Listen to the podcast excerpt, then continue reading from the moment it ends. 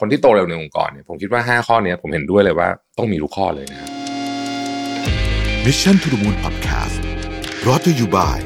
ห้ามพลาด 2 คอร์สเรียนออนไลน์ใหม่จาก Mission Academy ทั้งคอร์ส Enhancing Productivity in the Digital Era ที่สอนโดยรวิทย์หานุสาหะ และคอร์ส Improving Leadership Skills for the Future สอนโดย Dale Carnegie Thailand สมัครหรือรับรายละเอียดเพิ่มเติมได้ที่ Line OA at Mission to the Moon วัสดีครับยินดีต้อนรับเข้าสู่ Mission to the Moon Podcast นะครับคุณอยู่กับรวิทย์หานุสาหะครับ วันนี้นะฮะก็ยังอยู่ที่โคเปนเฮเกนนะฮะแล้วก็โควิดก็เรียกว่าเพิ่งเพิ่งรู้สึกดีขึ้นนิดหนึ่งนะฮะเสียงยังอาจจะแหบอยู่ต้องขออภัยด้วยนะครับ แต่ว่าก็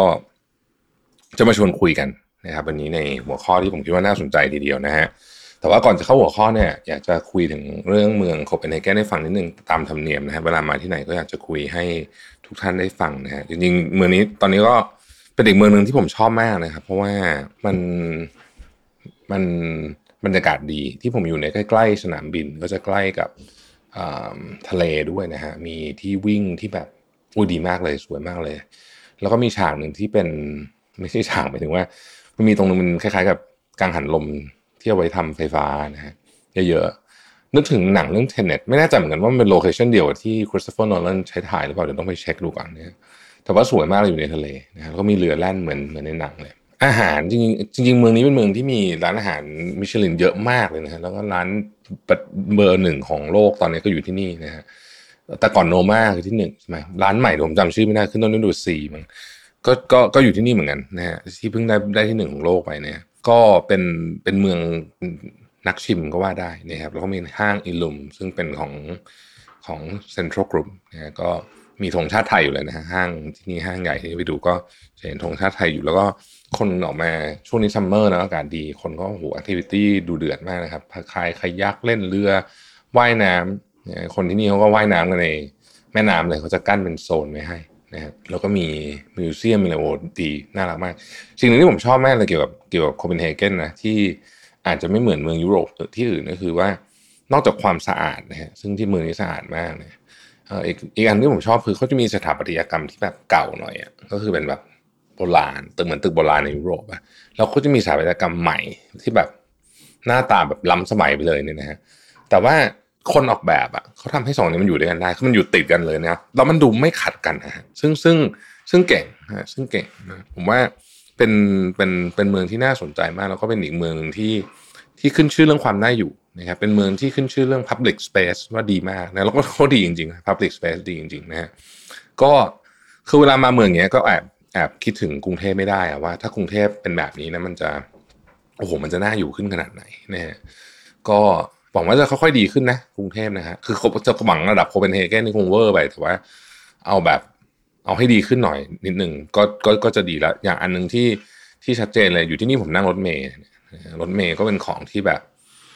ที่ที่ใครๆก็ใช้กันที่นี่เป็นเรื่องปกตินะแล้วมันก็มันก็สะดวกมากอะ่ะคือแบบง่ายคือดูก็ง่าย เข้าใจง่ายไม่ซับซ้อนนะครับ ไม่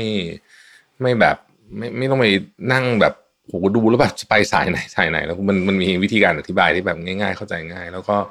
แล้วก็รถเมย์ก็สะอาดสะอ้านนะฮะขึ้นง่ายสะดวก เนี่ยก็เป็นสิ่งที่ผมรู้สึกว่า พอเราเห็นเมืองแบบนี้เนี่ย เราก็นึกถึงนึกถึงบ้านเรานะว่าเอ๊ะมันจะเป็นอย่างนี้ได้มั้งไหมนะมันสักวันหนึ่งนะนะครับ โอเค มาคุยกันเรื่องหัวข้อของในวันนี้ดีกว่านะเดี๋ยวเรื่องโคเปนเฮเกนไม่คุยกันอีกไว้ไว้ไว้ตอนมีแรงก่อนวันนี้ว่าวันนี้ยังแรงยังไม่ค่อยมานะฮะเดี๋ยวมีแรงจะเล่าให้ฟังมีเรื่องสนุกๆเยอะเลยนะฮะ วันนี้ผมไปเจอบทความใน entrepreneur.com เนี่ยบอกว่า five ways to become a top performer at any company น่าสนใจดีนะครับ ก็คือว่าคุณจะเป็นเรียกว่าเป็นคนที่โตเร็วมากๆในองค์กรเนี่ยนะได้ยังไงเดี๋ยวนี้จะเห็น CEO บางบริษัทที่เป็นบริษัทใหญ่เลยเนี่ยนะครับแล้วตัวเขาเองก็ไม่ใช่เจ้าของเลยนะเป็นลูกจ้างเนี่ยนะอายุ 40 กว่าๆนะรุ่นผมเนี่ยนะฮะหลายคนได้เป็น CEO แล้วนะของบริษัทมหาชนที่แบบยอดขายปีละหมื่นล้านอะไรแบบนี้นะฮะ หลายหมื่นล้านก็มีนะฮะแล้วก็อย่างหนึ่งที่เน้นอีกครั้งว่าไม่ใช่เจ้าของด้วยนะเป็นลูกจ้างจริง ๆ ก็คือไม่ได้เป็นลูกเจ้าของอะนะฮะเดี๋ยวน่าสนใจดีว่าคนพวกนี้เขามีอะไรที่ที่ที่เหมือนกันนะฮะอาจจะไม่ต้องขนาด CEO บริษัทหมื่นล้านก็ได้แต่ว่า คนที่โตเร็วในองค์กรเนี่ยผมคิดว่า 5 ข้อนี้ผมเห็นด้วยเลยว่าต้องมีทุกข้อเลยนะฮะข้อหนึ่งเนี่ยเขาบอกว่าเป็นคนช่างสงสัยโดยธรรมชาติ ในที่นี้ก็คือว่าไม่ใช่สงสัยเรื่องชาวบ้านนะครับหมายถึงว่าสงสัยเรื่องราวต่างๆ เป็นคนเอ๊ะเก่งหรอว่างั้นเถอะทำไมเอ๊ะไอ้นี่มันถูกเหรอเอ๊ะแบบนั้นจะดีเหรอเอ๊ะอันนี้ทำแบบนี้ได้ไหมเอ๊ะ อันนั้นทำอย่างอื่นได้หรือเปล่าผมยกตัวอย่างนะครับ สมมติว่าเขาเห็นโปรเจกต์โปรเจกต์หนึ่งกลางมาแล้วมันมี 20 ขั้นตอน แต่ละขั้นตอนมันก็จะบอกว่าขั้นตอนนี้ใช้เวลากี่สัปดาห์อะไรอย่างนี้ใช่ไหมคนพวกนี้ดูโปรเจกต์ปุ๊บจะตั้งคำถามทีเลยว่า จริงเหรอที่ขั้นตอนนี้มันใช้เวลาหนึ่งอาทิตย์เสร็จเพราะปกติบริษัทเราไม่เคยทำได้ แต่ถ้าจะทำหนึ่งอาทิตย์ได้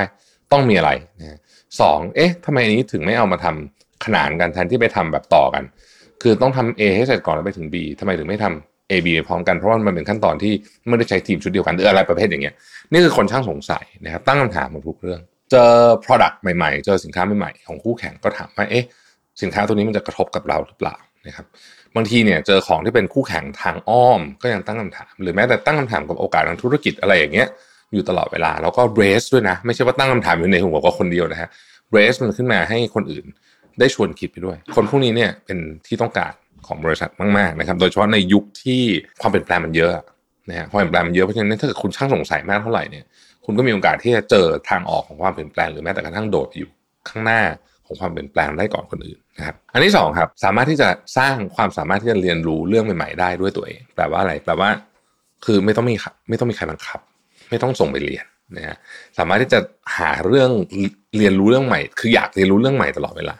ซึ่งอันนี้ก็แน่นอนนะฮะว่ามันเป็นของที่สำคัญมากๆจริงๆสำหรับยุคนี้เพราะว่ายุคนี้มันเป็นยุคแห่งการต้องเรียนรู้เรื่องใหม่ตลอดนะไม่ใช่เป็นเรื่องของทางเทคนิคนะฝั่ง hard skill นะครับหรือว่าทาง soft skill ก็ตามนะคนพวกนี้เนี่ยไม่ว่าจะเรียนอะไรจบมาก็ตามเนี่ยนะคือเขาก็จะหาเรื่องเรียนของเขาไปเรื่อยนะฮะไม่ว่าจะเป็นเรียนแบบเป็นทางการ หรือว่าเรียนจากผู้รู้หรือว่าไปฟัง mentor นะครับเขาจะเป็นผู้ฟังที่ดีเสมอ แล้วก็อยากเรียนรู้เรื่องใหม่ๆเสมอนะฮะจะไม่พูดจะไม่จะไม่ใช่เป็นคนพูดแบบเล่าแต่เรื่องตัวเองอะ่ะคืออยากจะฟังคนอื่นเล่าเรื่องไหนด้วยนะฮะนี่ก็เป็นลักษณะของการอยากจะเรียนคือมีความกระตือรือร้นที่จะเรียนอะไม่ต้องถูกไม่ต้องบังคับ คนพวกนี้ไม่ต้องบังคับเลยเขาจะขอไปเรียน ถ้าเกิดเขาเจอเลยเขาอยากเรียนเขาขอเลย ไม่ต้องแบบ ไม่ต้องบังคับเขาไปลงคอร์สนู่นคอร์สนี่เลยนะฮะอันที่สามเนี่ยผมชอบอันนี้มากเลยนะเขาบอกว่า able to turn feedback into action ความสามารถในการเอา feedback ที่คนเขา feedback เรามาเนี่ยมาทำให้มันเกิดเป็นอะไรบางอย่างได้นะครับ เราได้รับ feedback จากจากคนเยอะมากนะลูกค้าจากเจ้านายจากลูกน้อง จากอะไรต่างๆ พวกนี้เนี่ยแต่ว่าส่วนใหญ่ feedback พวกนั้นเนี่ยคือถ้าไม่ถ้าไม่ได้ทำอะไรมันก็ไม่เกิดประโยชน์อะไรขึ้นมานะครับ Ray Dalio เคยบอกว่า วิธีการพัฒนาตัวเองที่ดีที่สุดคือเอา feedback มาทำให้เกิดเป็น action ซึ่งคือข้อนี้นี่ใครก็ตามที่ทำแบบนี้ได้เนี่ยนะสามารถเอา feedback มาทำเป็น action ได้เนี่ยจะต้องบอกว่าจะเป็นที่ ที่ที่รักเลยแหละ ขององค์กรมากๆเพราะว่า เพราะว่าเขาจะพัฒนาตัวเองเร็วมาก คือไม่ว่าจะมีจุดบอดจุดบกพร่อง หรืออะไรก็ตามมันอาจจะไม่ใช่จุดบอดด้วยมันอาจจะเป็นจุดที่สามารถเติมได้ทันทีที่เขารู้ปุ๊บเนี่ยเขาจะเอามาทำเป็น action โอ้คนแบบนี้จะพัฒนาเร็วมากนะครับเพราะฉะนั้นความสามารถในการ turn feedback เป็น action เนี่ยนะครับเป็นเรื่องสำคัญ อันที่ 4 สามารถทำงานแบบ autonomous ก็ได้ ก็คือทำงานแบบอิสระก็ได้ หรือทำงานแบบ collaborate กับคนอื่นก็ได้นะอันนี้ก็สำคัญเหมือนกัน บางคนเนี่ยศิลปินจัดต้องทำงานแบบฉันต้องอิสระคนเดียวห้ามมีใครมาสั่งเลย ห้ามมีใครมาคอนโทรลเลย ไม่ได้เลยคอนโทรลไม่ได้เลย คนแบบนี้ก็จะทำก็จะโตได้ระดับหนึ่งนะฮะแต่ไปถึงจุดหนึ่งมันจะไปต่อไม่ได้ เพราะว่างานบางอย่างหลังหลังมันจะต้องมีงานบางอย่างที่ต้องที่ต้องทำร่วมกับคนอื่น อาจจะเป็นลูกค้าอาจจะเป็นทีมอื่นก็ได้ หรือคำว่า collaborate ในที่นี้เนี่ยไม่ได้หมายถึงทำงานร่วมกันอย่างเดียวนะฮะสมมติว่าคุณจะบริษัทเข้าตลาดหลักทรัพย์เนี่ยคนหนึ่งที่คุณจะต้อง collaborate ด้วยเลยเนี่ยคือกรตเพราะเนี่ย CEO ของบริษัทสมมติเก่งมากบริษัทหนึ่งเก่งมากสร้างบริษัทมาจากเล็กๆโตโตโตโตโตขึ้นมาวันหนึ่งอยากจะ IPO แต่ว่าคุณอินดี้มากไม่ฟังก.ล.ต. เลย ไม่ฟังที่ปรึกษาเลย รับรองเข้าไม่ได้ เพราะว่ามันมีกฎบางอย่างที่แม้คุณไม่ชอบคุณก็ต้องทำ รู้สึกมันเป็นเรื่องไร้สาระคุณต้องทำนะครับเพราะต้องทำงานแบบ autonomous ได้ก็คือ สามารถทำงานแบบอิสระได้ไม่ต้องมีคนมาควบคุม ไม่ต้องมีคนมาบอกต้องเขียนหนึ่งสองสามสี่ให้ก็ได้นะครับเดียวกันทำงานร่วมกับผู้อื่นก็ได้ และในบางครั้งต้องทำงานภายใต้กฎเกณฑ์บางอย่าง ที่แม้แต่ตัวเองไม่ชอบ ก็ทำได้แล้วทำกันได้ดีด้วยนะครับ ข้อสุดท้ายคือส่งต่อพลังให้กับคนรอบข้าง คือถ้าพูดง่ายคือเป็น inspiration กับคนรอบข้าง อันนี้ก็เป็นเรื่องสำคัญนะเวลาเราเป็น inspiration กับคนรอบข้างเนี่ยมันจะทำให้ทีมเราอะมันทำงานแบบสนุกขึ้นมันขึ้นน่ะนะแล้วพอทีมเราทำงานมันขึ้นแน่นอนผลงานมันก็ดีขึ้น เพราะฉะนั้นคนที่เป็นเหมือนกับเป็นผมใช้คำว่าเป็นขุมพลังกันขององค์กรเนี่ยคือใครใครที่อยู่ใกล้คนนี้รู้สึกว่าไฟมาอยู่แล้วไฟมาเนี่ยคนพวกนี้ก็มีโอกาสที่จะเจริญก้าวหน้าในหน้าที่การงานมากกว่าคนทั่วไปนะครับ นั่นก็เป็น 5 ข้อจาก entrepreneur.com นะครับแล้วเราพบกันใหม่พรุ่งนี้นะครับ สวัสดีครับ Mission to the Moon Podcast Presented by ห้ามพลาด 2 คอร์สเรียนออนไลน์ใหม่จาก Mission Academy ทั้งคอร์ส Enhancing Productivity in the Digital Era ที่สอนโดยรวิทย์หานุสาหะ และคอร์ส Improving Leadership Skills for the Future สอนโดย Dale Carnegie Thailand สมัครหรือรับรายละเอียดเพิ่มเติมได้ที่ Line OA at Mission to the Moon